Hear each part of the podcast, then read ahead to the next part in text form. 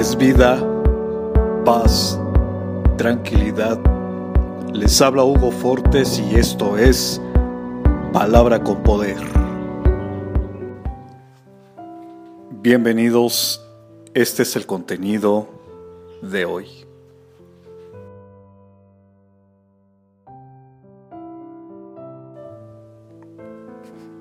El Señor, su Dios, marcha al frente y peleará por ustedes, como vieron que lo hizo en Egipto.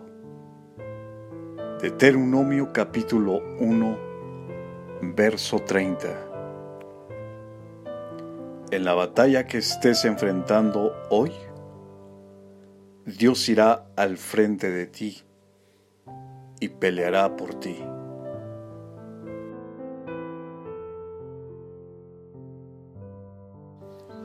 Comparte, será chévere.